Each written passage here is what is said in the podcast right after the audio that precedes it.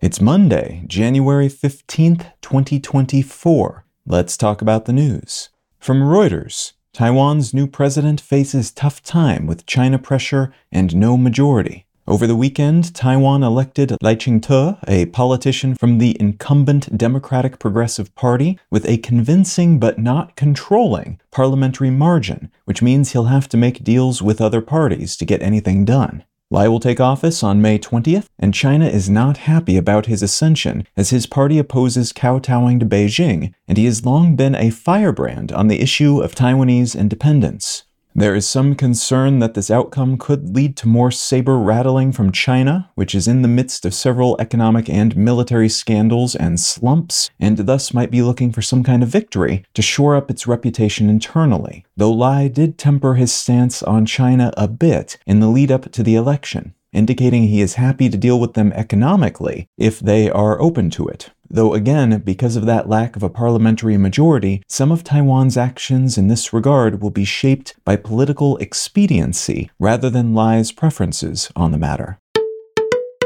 From Axios, Biden running out of patience with Bibi as Gaza war hits 100 days. U.S. officials are telling journalists that the government is reaching the end of its rope with Israeli Prime Minister Netanyahu and his rejection of international calls for ceasefires, more humanitarian aid to Gaza, and in general not indiscriminately killing Palestinians in Israel's pursuit of Hamas militants. The real story here would seem to be that the US government has given the go ahead for officials to talk to journalists in this way, which suggests that Biden is getting sick of taking so much flack for supporting Netanyahu's efforts without being able to influence the direction and nature of those efforts. It's possible that this is a stair step move toward pulling support for Israel's invasion of Gaza, which is a step the US government likely doesn't want to take, but the international community has turned hard against Israel's efforts. So this is likely a nudge telling Israel to wrap it up, or Biden's formal position on the matter could change in the near future.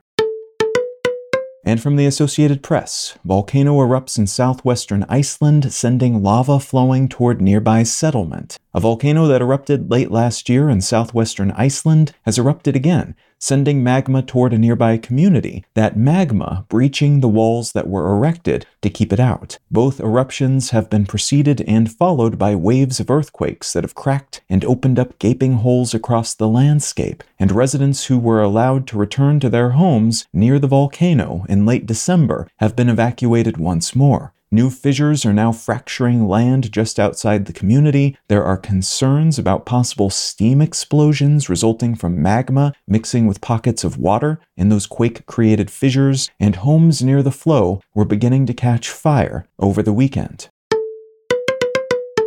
If you're finding some value in one sentence news, consider leaving a quick review wherever you get your podcasts and or sharing the show with a friend. You can find out more about this show or subscribe to the email version at onesentencenews.com. And you can support this and other related projects, like the Let's Know Things and Brain Lenses podcasts, at understandery.com.